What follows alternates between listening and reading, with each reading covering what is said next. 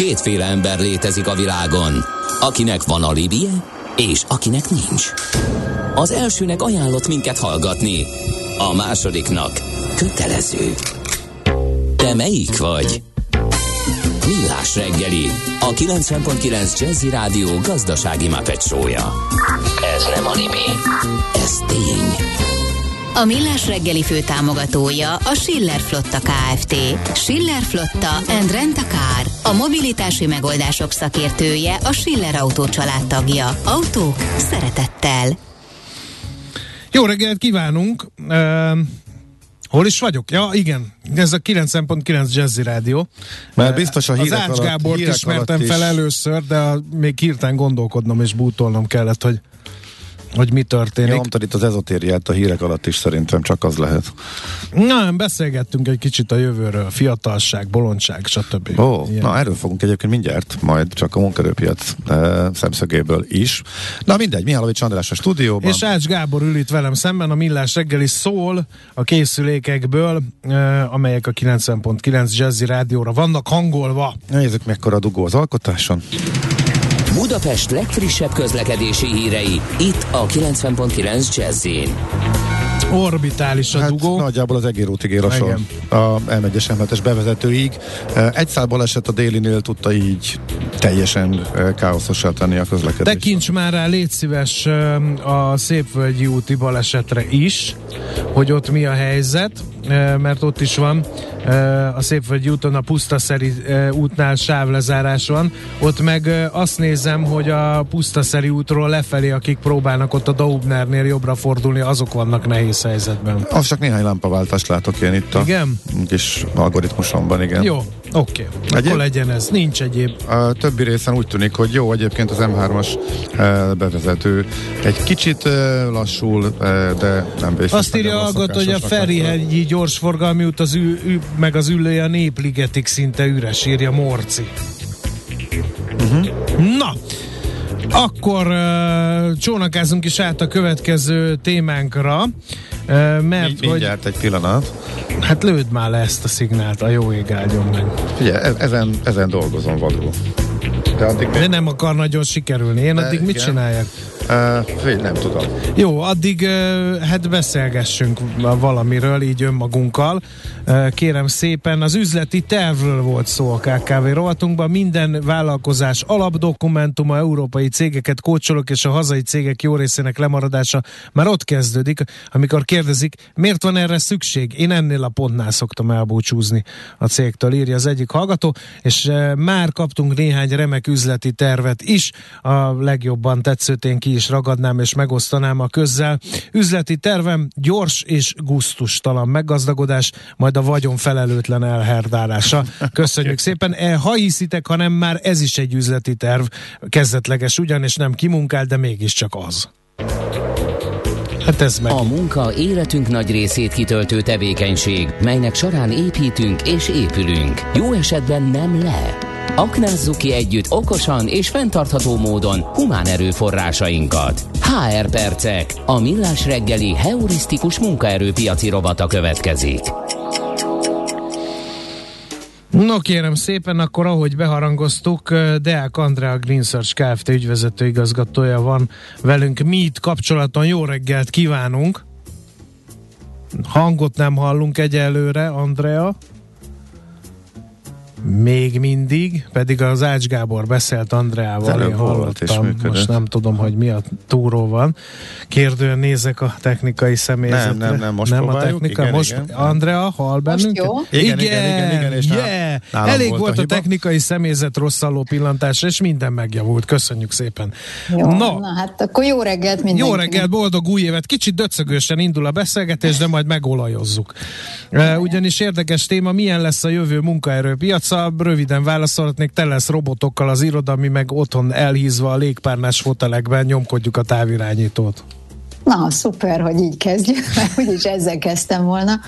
E, igen, azért gondoltam, hogy hozom ezt a témát, mert, mert azt gondolom, hogy, hogy nagyon sokszor csak tényleg ezt a szempontot látjuk, hogy, hogy egy csomó robot lesz, meg jön a mesterséges intelligencia, stb. stb.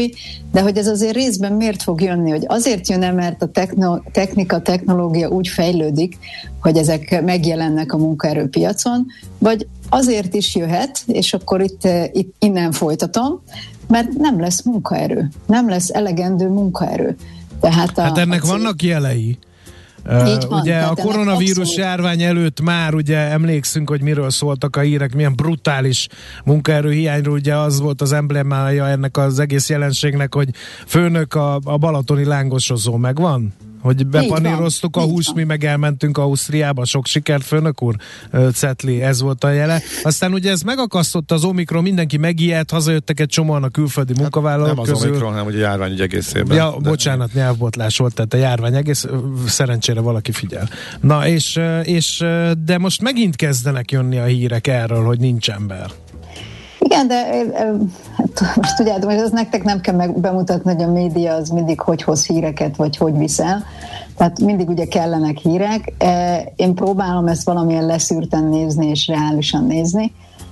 De az biztos, hogy azt tudjuk, hogy ugye a fejlett országok öregednek, tehát kevesebben születnek, mint amennyien mondjuk nyugdíjba kerülnek. A másik az, hogy, hogy azt is nagyon érdekes látni, hogy, hogy, mivel, hogy tovább élünk. Ez egy fontos dolog, hogy az, hogy valaki 90 vagy 100 évig fog élni, az nem lesz egy, egy, olyan, egy olyan nagyon érdekesség. Tehát az egy idő után az egy átlagos történet lesz. Ez azt jelenti, hogy tovább is fogunk nagy valószínűséggel dolgozni, és nem csak azért, mert a, a társadalom nem tud eltartani ennyi idős embert, hanem azért sem, mert ha jó belegondoltok, ha valaki él száz évet, akkor majdnem a fele életét nyugdíjas lenne. Az meg borzasztóan sok. Tehát, hogy ezt azért az embereknek most így hülye hangzik, de túl is kell élni. Az, az egy nagyon nagy valami. Éppen ezért, és ezért szerettem volna erről beszélni egy picit, hogy egy nagyon érdekesen fog alakulni a munkaerőpiac. Ugye egyik oldalról nincs munkaerő, másik oldalról meg szerintem az összetétele fog változni a munkaerőnek. Ez azt jelenti, hogy a, a kvázi 60 év fölötti generáció tovább fog dolgozni, és mondom nem csak azért, mert hogy, hogy nem tudjuk eltartani őket, hanem azért is, mert 40-50 évig otthon élni és kertészkedni az sok. Tehát a, ráadásul a vitaminok és egyebek miatt, meg a, meg a gyógyszeripar fejlődése miatt jobb kondícióban is tudnak lenni az emberek. Tehát nem egyszer ugye azt hallja ma már valaki a másiktól, hogy nem tudom, édesanyát 75 éves, de milyen jól néz ki, meg milyen energikus, meg milyen, tehát nem ugyanarról a 75-80 éves emberekről beszélünk, mint akár 40-50 évvel ezelőtt. Ez az egyik oldal. A másik oldal a fiatalok, akik eh, akik meg sokkal hamarabb kezdenek el sokan dolgozni. Tehát nekem is ismerősi körbe egy csomó olyan gyerek van, aki az egész egyetem alatt végig dolgozik, és nem azért, mert a szülei nem tudnák eltartani, hanem azért, mert ő szeretne önálló pénzt keresni, illetve olyan rendszer van az egyetemen, ami mellett ma már sokkal könnyebben tudnak dolgozni. Magyarul nem kell minden nap bejárni, ő osztja be, hogy milyen napokon tanul. Tehát egy teljesen más e, e, munkaerő összetételünk lesz, tehát valahol nyerünk is, ugye ezekből az emberekből, viszont hogy miért hoztam ezt a témát, az azt, hogy a generációknak sokkal jobban meg kell érteni egymást.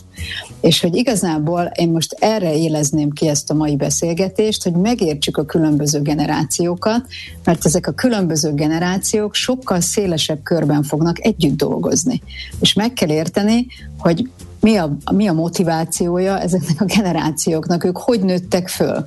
Az biztos hallottátok már, hogy elviekben az első hét évünk az, a születésünktől kezdve az első hét év, ami, ami behúzalozódik a mi kis agyunkba, meg a viselkedésünkben, ami, ami, ami alapján mi aztán utána működünk. Most mielőtt valaki föltenni a kérdést, hogy de mi van akkor, ha valaki decemberbe született, és akkor még a másik generációhoz tartozik, vagy januárba született, és akkor meg már a következő generációhoz tartozik, mert ezt föl szokták tenni ezt a kérdést.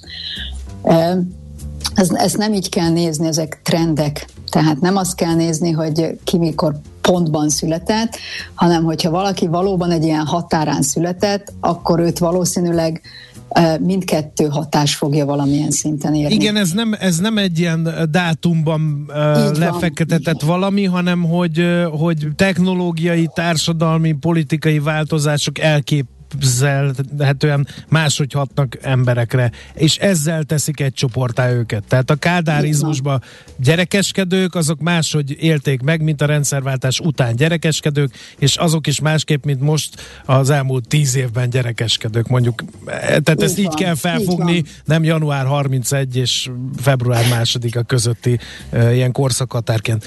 De uh, éppen ezért uh, hogy mondjam, mennyire újdonság ez a dolog, a különböző generációk együttérése, hiszen annak idején már a középkorban is volt, hogy fogta magát az inas, elment, és akkor ott az öreg iszapszemű ráják megtanították kovácsolni.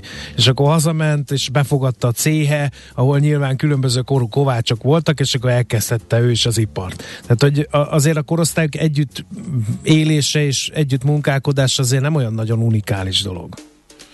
Nem unikális annyira, viszont, eh, viszont ha megnézitek ma a cégeket, akkor nagyon sok cégnél lehet olyannal találkozni, hogy vagy mindenki 45-50 fölötti, mert ők csak abba hisznek, hogy az a generáció az etikus, a, a tisztelettudó, a feladatorientált, és nem tudom, vagy egyszerűen így együtt öregedtek meg, tehát kezdték fiatalon, és úgy együtt maradt a cég, és, és aztán így, így maradtak, és maguk közé is inkább ezt a korosztályt fogadják be. Vagy vannak a projekt alapú cégek, ahol meg tele vagyunk fiatalokkal, és nincs, nincs kitől egy idő után tanulni. Tehát csupa fiatal rohangál, nagyon dinamikusak, nagyon sok ötletük van, csak állandóan neki szaladnak a falnak. Hogy, uh-huh. és ugye erről már nagyon sokszor beszélgettünk veletek, hogy az az ideális, amikor egy cégben, és én ezt láttam az elmúlt húsz évben, hogy azok a cégek tudtak nagyon jól működni és fönnmaradni, ahol vegyes volt a korosztály. És amit én most itt hangsúlyozni szeretnék, hogy még vegyesebb lesz, mint eddig mert, eh, mert azért a, a cégek nagy része nem vett föl, és nem vesz föl 60 év fölöttieket, és általában nem vesz föl 20 éveseket. Tehát a, Most a munka... fognak? 20 éveseket is felvenni? Kénytelenek lesznek, mert nem lesz munkaerő. Tehát Aha. mi most már látjuk ennek a jeleit, nincs egyszerűen munkaerő, küzdenek a cégek, és ez egyre rosszabb lesz. A cégek közben ugye bővülni akarnak, a cégek közben fejlődni akarnak, több emberre lesz szükségük. Nagyon jó példa például, ahol most elindult egy nagyon, egy pár cégnél elindult ez a tendencia, és én nagyon pozitívnak tartom. Beszéltünk már az SS cégről, ha emlékeztek, igen. hogy ezek a szolgáltató központok, igen. Ami ugye azt jelenti, hogyha valaki nem ismerni a hallgatók közül, hogy cégek idehozzák mondjuk Magyarországra olyan központokat, amelyik központ az egész világba, vagy egy régióra, mondjuk egy Európára innen végzi egy adott tevékenységét. Ez általában logisztika, pénzügy és IT szokott lenni vagy ezeknek a keveréke. Na, ezekben tipikusan az elmúlt 15 évben 20 és 30 év között vettek föl embereket. Ettől azt érték el, hogy hihetetlen fluktuáció van ezekben az SS cégben, tehát úgy képzeljétek el, hogy ahol dolgoznak 900-an, ott egy évben 4-500 ember megfordul tehát átfordul. E, ez borzasztóan sok, tehát egyszerűen nem tudnak kialakulni normális kapcsolatok, e, arról már nem is beszélve, hogy így hogy végzik rendesen a munkát, vagy hogy van egy ügyfélnek rendes e, kapcsolattartója. Tehát mire már megszokja, hogy ki van, már jön a következő. És egy-kettő ilyenben elindult az, hogy azt mondták, hogy hát tulajdonképpen nézzük meg, hogy azt a 40 pluszos korosztályt, aki nem biztos, hogy óriási karriert akar csinálni, de szeretne egy tisztességes munkahelyet egy normális körülmények között. Nézzük meg, hogy ők, őket érdekelni ez a dolog és abszolút megtalálta a két oldal egymást, hogy én nagyon biztatom a cégeket arra, hogy ne csak egyfajta korosztályban gondolkozzunk, amikor, amikor céget építünk, vagy fejlesztünk, hanem ezt tényleg nyissuk szé, szé, kijebb. És pár szót a generációkról. Igen, ezt akartam mondani, hogy ez nagy feladat? Meg kinek kell ezt elvégezni? Hát most vagy kijön egy ember egymással, vagy nem. Ezt elnök vezérigazgató úr parancsára nem fog kijönni a különböző a 20 éves, a nem, 65 évessel. Nem. Ebben teljesen igazad van.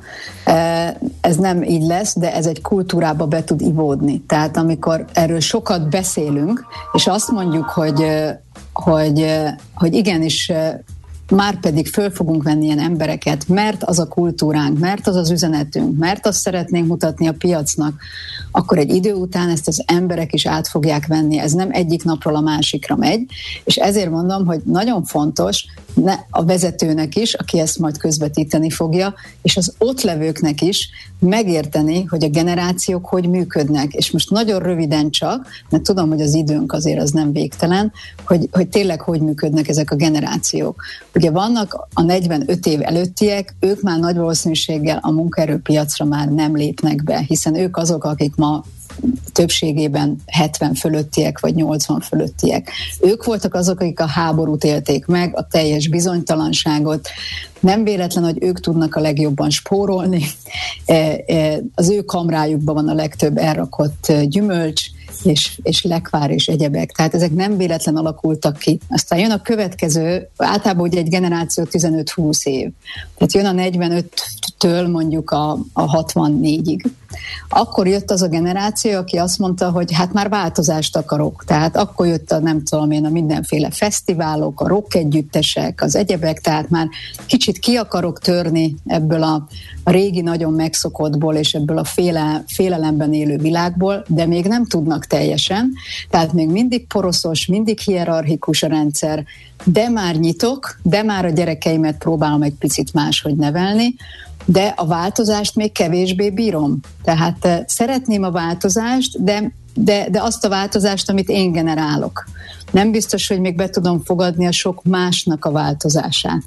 És ez a korosztály szintén az a korosztály, ami, aminek egy része már azért dolgozhat akár a munkaerőpiacon, hiszen aki 64-ben született, az még abszolút te dolgozhat, de értenünk kell, hogy ő így működik. És ez persze nem azt jelenti, hogy mindenki így működik, csak most megint arról beszélünk, hogy ezek trendek.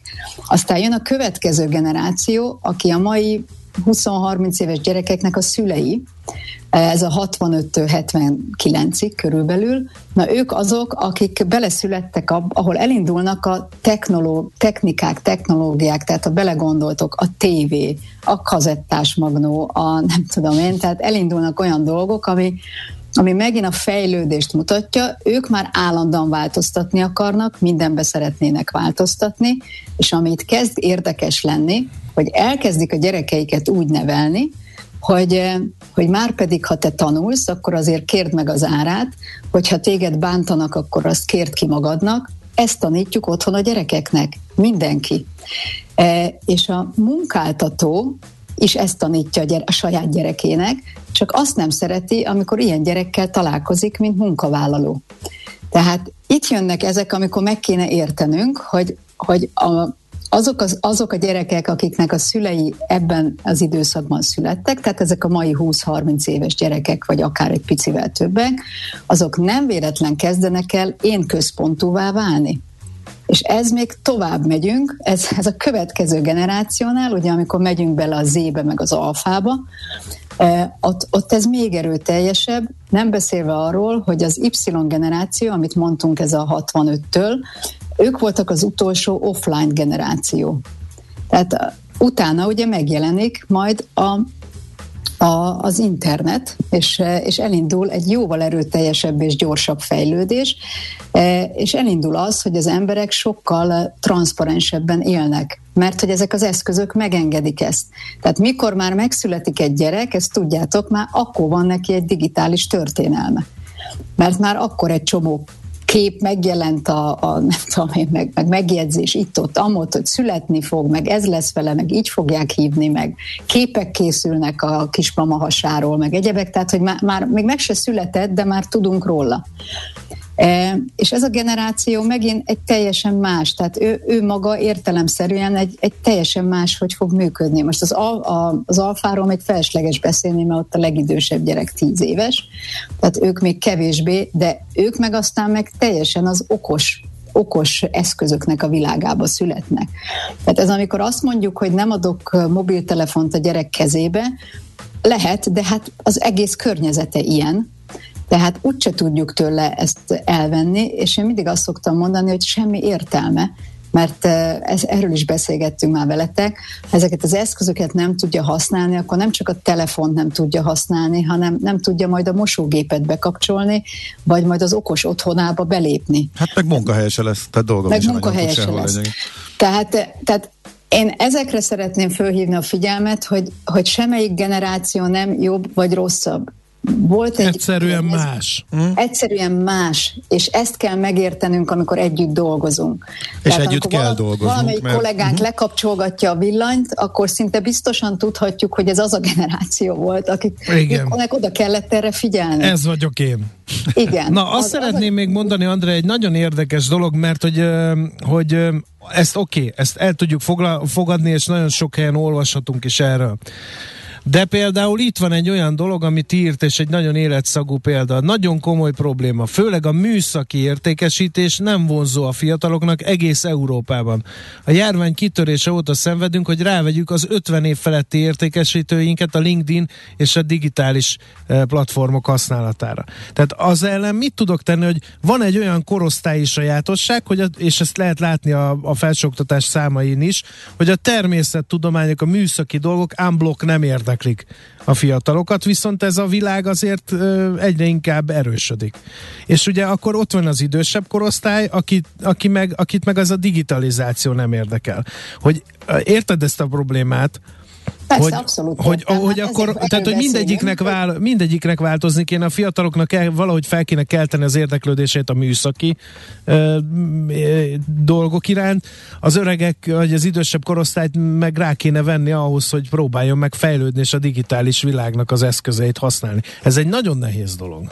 Hát ez nagyon nehéz dolog, ezért fognak jönni, ugye ezzel kezdtük az elején, ezért fognak igenis jönni a robotok, meg fognak jönni a mesterséges intelligenciák minden szinten, mert nincs ember és ez egyre rosszabb lesz, nem lesz jobb. Uh-huh. Hát az, ez, ez fontos, hogy hogy lehet ezen változtatni. Persze az egyik az egyén, aki változik, és akkor az most vagy változik, vagy nem változik.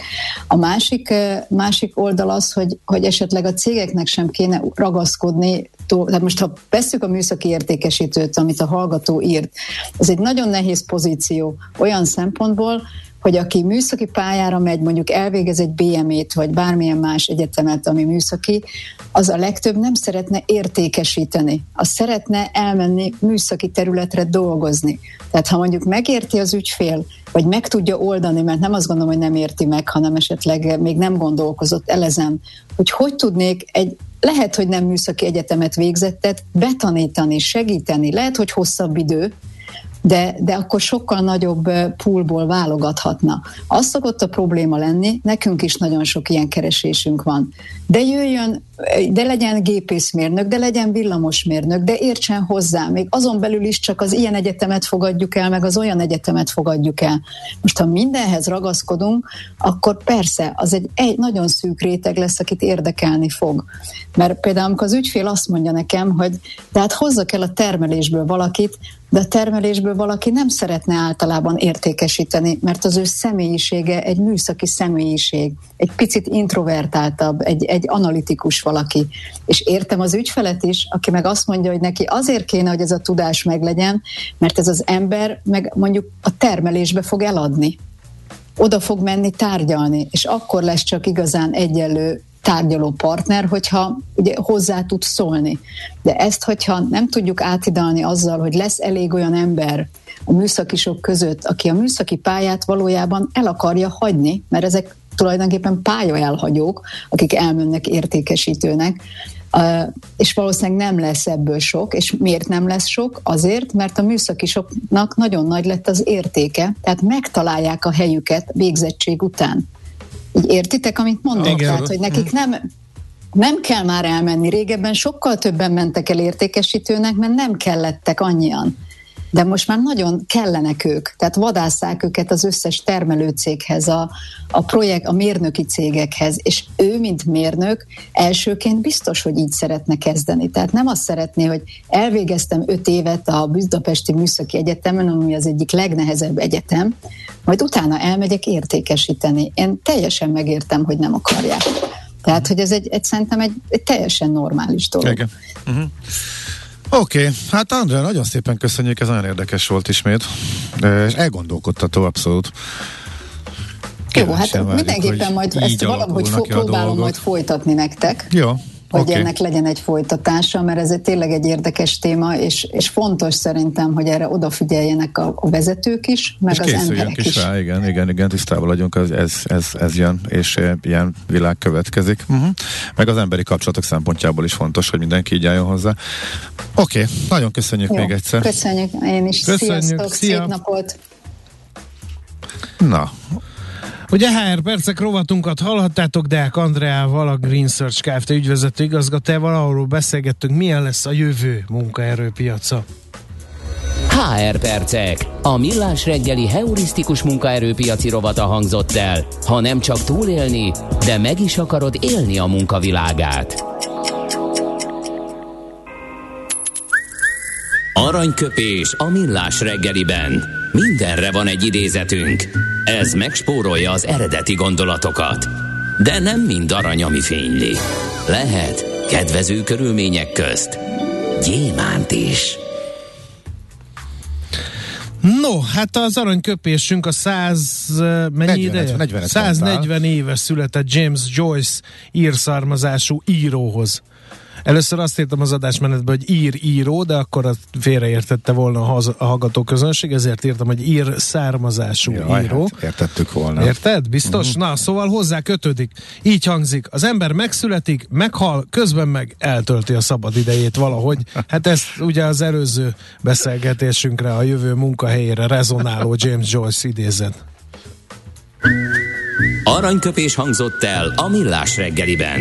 Ne feledd, tanulni ezüst, megjegyezni arany. Egy jó ötlet, már fél siker. Az innováció, kreativitás hajtja a GDP-t, növeli a versenyképességet, munkahelyeket teremt. Kigondolni nehéz, eltulajdonítani azonban könnyű. A nemzeti tudásbázist és a kulturális vagyont hatékonyan kell védeni. A szellemi tulajdon kincset ér.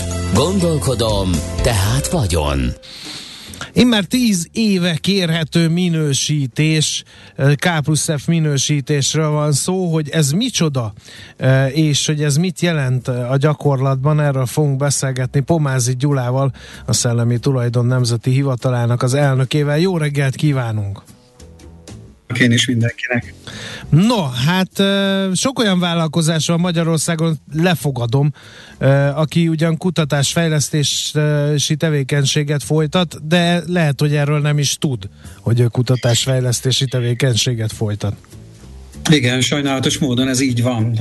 Nagyságrendileg van egy olyan 450 ezer működő vállalkozás Magyarországon, amiből egy olyan 2-2500 az, akinek elméletileg kutatásfejlesztés innovációhoz kötődő tevékenységei vannak, és azért ennek körülbelül 10%-a az, aki valamilyen formában mondjuk ehhez a kutatásfejlesztés innovációs minősítéshez egyáltalán eddig valamilyen formában az elmúlt évben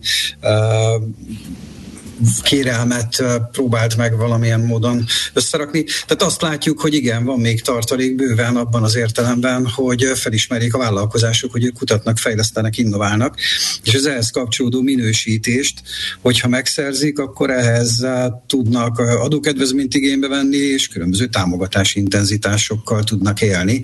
És azt gondolom, hogy ez a jelenlegi helyzetben, főleg itt a gazdaság különböző ágazataiban kimondottan előnyös tud lenni. De nyilván, hogyha valaki ezt a fajta kutatásfejlesztés innovációt tudatosan és értelmes Igen. módon akarja használni. Hát ugye ezt akkor fel kell ismerni elsőként, aztán meg ugye jön ez a bizonyos minősítés. Ez, ez micsoda tulajdonképpen kivégzés, milyen módszertan szerint? Ugye a Szellemi Tulajdon Nemzeti Hivatala most már 10 éve, 2012. február 1 -e óta végzi ezt a fajta kutatásfejlesztés innovációs minősítést. Alapvetően ezt úgy kell elképzelni, hogy mi megmondjuk az adott cég, szervezet, kutatóegység projektjéről, hogy az abban lévő tevékenységek, azok megfelelnek-e a kutatásfejlesztés innovációs törvényben foglaltaknak. És miért van ennek jelentősége? Mert hogyha az a fajta szakvélemény, az a fajta határozat, amit a Szellemi Tulajdon Nemzeti Hivatala egy ilyen minősítéssel kiállít, azt igazolja, hogy a közép-kisvállalkozás projektje megfelel a kutatásfejlesztés innovációs törvényben leírt szempontoknak, akkor ezzel az igazolással adókedvezményeket lehet igazából kérni, és innentől kezdve az adóhatóságnak van egy, adóhatóság felé van egy határozat már, ami kellő védelmet és biztonságot nyújt, hogy ezt ő tényleg jogosan teszi, másrészt pedig Európai Uniós és hazai különböző forrásokért tud menni maga a vállalkozás vagy az adott szervezet a kutatásfejlesztés innováció támogatására vonatkozóan. Ez egyébként egy magyar rendszer, vagy mondjuk a világon, vagy mondjuk az Unióban így működik, és ez feltétele például az uniós támogatásoknak, vagy milyenek a háttere? Több helyen van, az európai tagállamok közül több országban is van kutatásfejlesztés innovációs minősítés, más-más módon vannak megoldva, más-más szervezetek teszik ezt a minősítést, de mindenütt van olyan jellegű szereplője az innovációs ökoszisztémának, aki ezzel foglalkozik. Magyarországon ez a Szellemi Tulajdon Nemzeti Hivatala lett, és ez a fajta felhatalmazás ad lehetőséget arra, hogy mi előzetesen előrefele menően, tehát amikor egy projekt elindul, és megterveződik, akkor érdemes egy ilyen jellegű eh, kutatásfejlesztés innovációs minősítést kérni. Lehet utólag is, és lehet azt mondani, hogy szeretném megnézni, hogy az általunk végzett tevékenység, mondja egy közép kisvállalkozás eh, vezetője, az megfelelte a kutatásfejlesztés innovációs törvényben foglaltaknak, és ehhez kérek egy hatósági állásfoglalást. Ez is működik, csak ennek más jellegű kötő ereje van. Az egyik az egy határozat, hogyha előzetes vizsgálat van, és arra hivatkozni sokkal egyszerűbb.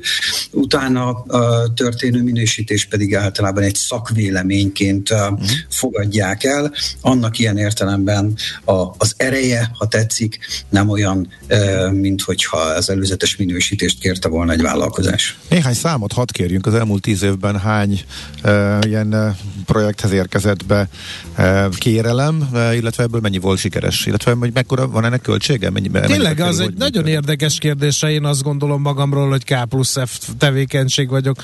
Elkezdem a procedúrát, hogy ezt erről papírom is legyen, és kiderül, hogy nem vagyok az. Igen, ez egy nagyon érdekes fölvetés, de azt gondolom, hogy mivel a Szellemi Tulajdon Nemzeti Hivatal egy olyan jellegű eljárás rendet alakított ki, ami arról szól, hogy tessenek szíves lenni, mielőtt még a kérelmet betetszenek hozzánk adni. Megkeresni minket, és egy konzultáció keretei között tisztázzuk le, hogy mit is értünk ez alatt. Nem véletlenül raktunk össze egy fehér könyvet, segítendő a vállalkozásokat, mert abban leírtuk azokat a szempontokat, feltételeket, amelyekkel ezt érdemes végig gondolni. De segítünk is, és ezt a konzultációt arra lehet használni, hogy úgy állítsák össze a vállalkozások a kérelmüket, hogy utána a lehető legnagyobb százalékkal meg tudjanak felelni az ezekben leírt szempontoknak. Eddig az elmúlt tíz évben 5300 projektre érkezett be kérelem kutatásfejlesztés innovációs minősítésre, és ennek jelentős része 90% körüli az, aki igazából megkapta ezt a minősítést.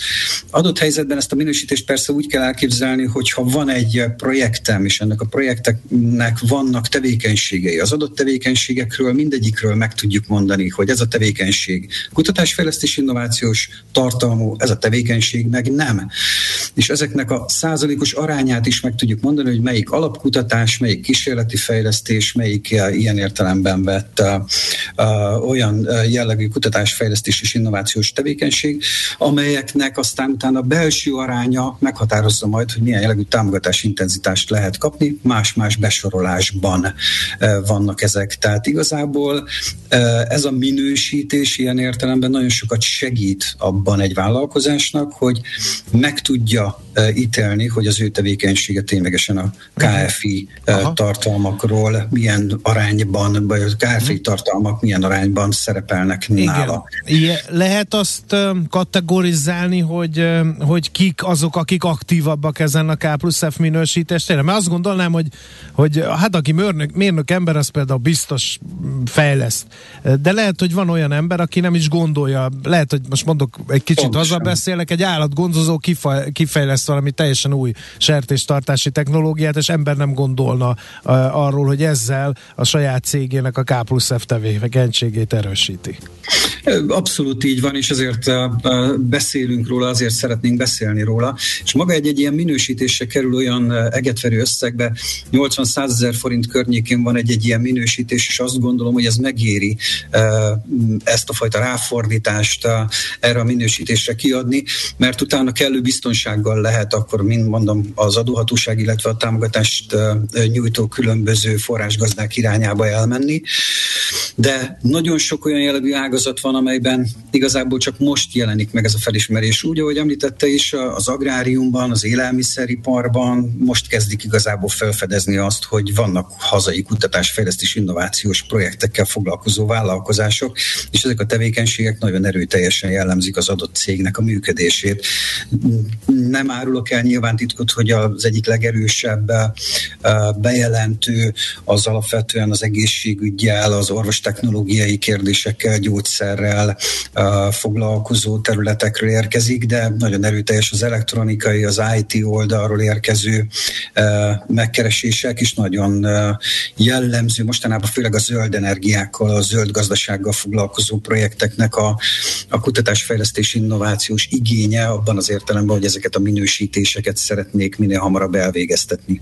Uh-huh. Az sem titok, hogy ennek az egésznek azért van egyfajta ilyen időbeli periódicitása is, rettenetesen szeretik a vállalkozások, különösen a kutatásfejlesztés innovációs források megjelenésekor ezt a fajta eszközt Aha alkalmazni, mert hogy nyilván abban bíznak, hogyha van egy ilyen minősítése, akkor sokkal... Akkor pluszpontokat kap, és nagyobb az esély. Igen. Uh-huh. Igen, nagyobb eséllyel tud indulni egy-egy KFI forrás mentén, ezért jellemzően most van például egy elég erőteljes felfutás, hisz most vagyunk ugye az Európai Unió finanszírozási ciklusának az elején, és a kutatási fejlesztési források most nyílnak meg. Több ilyen forráshoz van ebben az értelemben véve a Szellemi Tulajdon Nemzeti Hivatalának kötő fejlődése azzal, hogy ezeket az előminősítéseket, hogyha mi megadjuk, akkor ezek a vállalkozások, akik ebben ezt igénybe vették, ezt a szolgáltatást, lényegesen kedvező feltételekkel tudnak utána már aztán a KFI forrásokhoz hozzáférni. Mm. Oké. Okay. Nagyon hát, köszönjük, mi a magunk szerény eszközeivel megpróbáltuk felhívni erre a figyelmet, hogy, hogy milyen erőnyei vannak ennek a K plusz F minősítésnek, ami tíz éve van, és ami tényleg milliókat jelenthet a vállalkozásoknak, akik végig mennek ezen az úton. Nagyon szépen köszönjük a tájékoztatást. Én is köszönöm szépen, szép napot! Szép napot! Pomázi Gyulával a Szellemi Tulajdon Nemzeti Hivatala elnökével beszélgettünk. A szellemi tulajdon kincset ér. Egy jó ötlet, már fél siker. Gondolkodom, tehát vagyon. A szerencse fia vagy? Esetleg a szerencse lánya? Hogy kiderüljön, másra nincs szükséged, mint a helyes válaszra. Játék következik. No kérem, a helyes megfejtés beküldők között minden nap kisorsolunk egy darabot Búró Szilárd a Részvény című könyvéből, az Equilor befektetési ZRT és a Millás reggeli jó voltából. Mai kérdésünk, hány részvény szerepel a Budapesti Értéktősde prémium kategóriájában? A 21, B 7-es, vagy C 42-es, de hova küldjük a megfejtést? Figyelmesen hallgassuk meg! A helyes megfejtéseket ma délután 16 óráig várjuk a játékkukac jazzy.hu e-mail címre. Kedvezzem ma neked a szerencse! Szívesen böngésznél a nemzetközi és hazai piacokon? Meglovagolnád a hullámokat? Akkor neked való a Hotspot piaci körkép az Erste befektetési ZRT szakértőivel. Gyors jelentések, gazdasági mutatók, események. Nálunk mindent megtalálsz szakértőink tolmácsolásában. Ha azonnali és releváns információra van szükséged, csatlakozz piaci hotspotunkhoz. Jelszó Profit nagy P-vel. Barát Tibor. Igen. Vezető üzletkötő van a vonalban. Szerbusz, jó reggelt, mit osztál ma nekünk? Jó reggelt kívánok! Kis befektetőknek szórjad szét a mannát nekünk. Na hát ugye először is történelmi pillanatokat élünk meg. Eltűnt a Daimler a, a DAX komponensek közül, illetve a kereskedés közül. Hova? Körül. Hát ugye senki ne ijedjen meg, nem került kivezetésre a részvény, hanem a neve változott meg ahogy a tegnap bejelentették, és ma már életbe lépett, ugye a Daimler részvény, mint olyan Mercedes-Benz Group névre keresztelődött át, és így fogjuk megtalálni mától a te kis hamis, nagyon megijesztetted az Ács Gábor. hogy, hát ugye azt mondja a, a, a cég, ugye egész pontosan Ola Kellinus igazgatósági elnök, hogy a Daimler Truck ugye leválasztása után, ugye ami, ha jól emlékszem, decemberben volt, ez a befejező lépés a, a, az irányváltáshoz, hogy innentől kezdve ez a cég csak és kizárólag a luxus és prémium kategóriás személyautók, buszlimuzonok és kis haszonjárművek gyártására koncentrál, és hogy minél jobban ezt tudja megtenni, hogy a fő céluk az, hogy a vállalat a, a lényegre tudjon összpontosítani a stratégiai fókuszában, az pedig, hogy a világ legvonzóbb autóit állíthassa elő, és egy vezető pozícióra törnek az elektromobilitás és a jármű szoftverek területén. Hát uh-huh. ezt mhm. még mindig az igazgatósági elnök ugye mondta. Persze, mondja, mindenki ezt mondja nagyjából magáról, de hát ezt kell mondaniuk, igen. hogy ebbe az irányba akarnak haladni. Egyébként csak úgy érdekesség, hogy a Daimler Truckban még ugye 35%-ot mindig megőriz ugye a, ez a Mercedes-Benz csoport, és hát amiket gyárt, ugye innentől kezdve maga a Mercedes-Benz márka, a Mercedes AMG, a Mercedes Maybach és a Mercedes IQ személyautók, valamint a Mercedes-Benz márkájú kisbuszok és furgonok.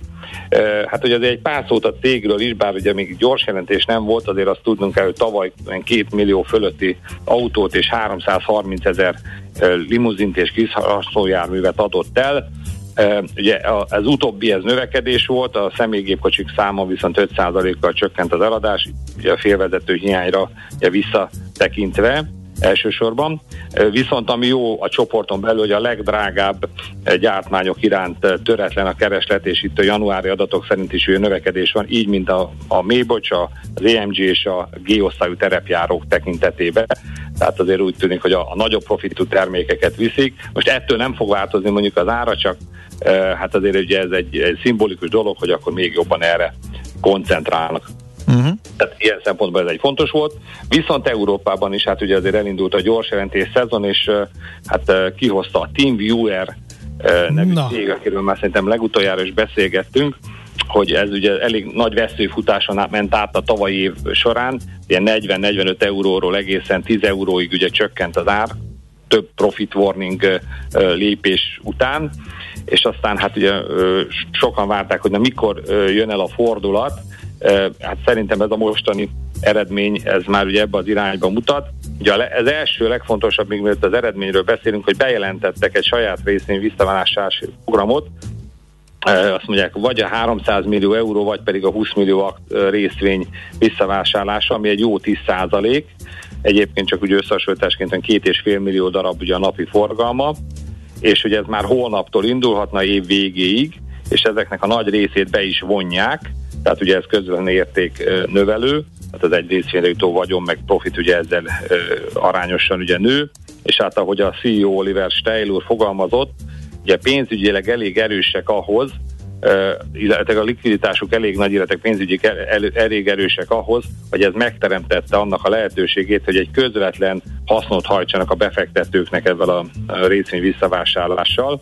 Ugye azt mondja, hogy áttekintették a tőke allokációs stratégiát, és hogy az, az bőven belefér, hogy a, az eladósodottsági mértékük az az ebitának egy olyan másfélszeresére változzon, és hát ez még elég, tehát ugye ez, emiatt tudják megtenni a saját részén visszavásárlást, illetőleg hát ez még elég biz, rugalmasságot biztosít arra, hogy a, a jövőben a, a, a befektetéseik területére is.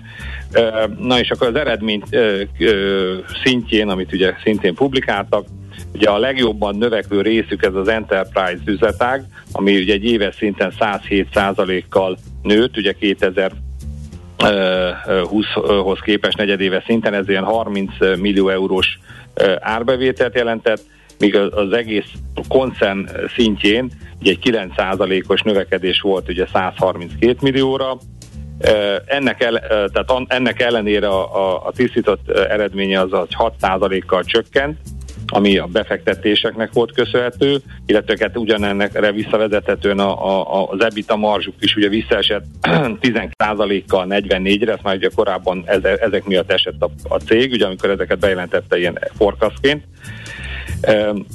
A, a, a vállalati eredmény, az összeredmény viszont éppen, hogy csak alulmúlta a tavait, tehát a 28,94-ről most 28,44 millió euró lett Viszont ami ugye fontos, ugye a cég, és ez ilyen cégeknél ugye ezt tartják igazából a fontosnak, hogy milyen megrendelés állománya, tehát ilyen, ilyen billingsnek hívják ők, ugye a jövőre tekintve. A negyedik negyedévben ez 20%-kal nőtt, 153 millió euróval 548 millióra, és hát a, a kit, kilátások talán, ami még fontosabb, hogy, hogy mit, mit ítélnek meg a jövőt illetően, hogy ebbe az évbe ezek a billingseknek, ugye az előretekintő megrendeléseknek a, a, az értéke, ez egy magas tíz, tízes értékű növekedést fog mutatni, tehát már mint egy 10%-os kategóriában ül, tehát ez a 18-19% lehet, 630-650 millió euróra, míg a, a zárbevétel az meg egy ilyen közepes 10%-os növekedést várható növekedésbe,